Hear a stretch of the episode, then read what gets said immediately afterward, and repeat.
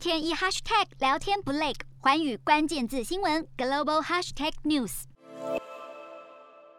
在日本最西南侧的冲绳县，二零一九年冲绳居民以公民投票反对美军基地迁移，让民意决定未来。日本投票率偏低，当局在用尽心思提高国民政治参与度的同时，中央级大选中投票方式更是相当多元。尽管日本公职选举法规定，原则上选民应在选举日前往投票站，不过技术上也可选择提前投票，所投的选票一样会在投票日当天纳入计票。如果投票日当天因为工作、婚丧、喜庆、生病或旅行等不可抗力因素，日本选民可以从选举公告后的第二天开始，到选举日前一天进行提前投票或不在籍投票。身障人士也能以邮寄投票。而在这一次的众议院大选中，共开设近六千处的事前投票所，数量是历来最多。更鼓励民众在十月三十一号前分流投票，作为日本总务省防疫对策的一环。此外，年满十八岁定居国外的日本人，只要向日本境内最后居住地的选举委员会登记为海外选民，就可在所在国的日本大使馆直接投票或通讯投票。海外投票制度由两千年众议院大选开始实施，原本只针对比例代表部分席次，但从二零零七年起，也能针对单一选区席次进行投票。此外，就连距离日本一点四万公里远的南极观测队员，二零零六年开始投票权也获得保障，可以用传真的方式投票。无独有偶，航行中的船员也能在船上用传真进行海上投票，不止众议院大选，也适用于参议院大选。然而，身处太空的日本太空人目前却暂时无法投票，使得当局从二零二零年开始正积极测试网络投票，在东京都世田谷区等地进行以手机或电脑投票的实验，以克服隐私和安全性疑虑。一旦开放，除了让太空人利用电子邮件等方式投票成为可能，也有望提高海外选民的投票意愿。对于难以外出的高龄选民，也将更为方便。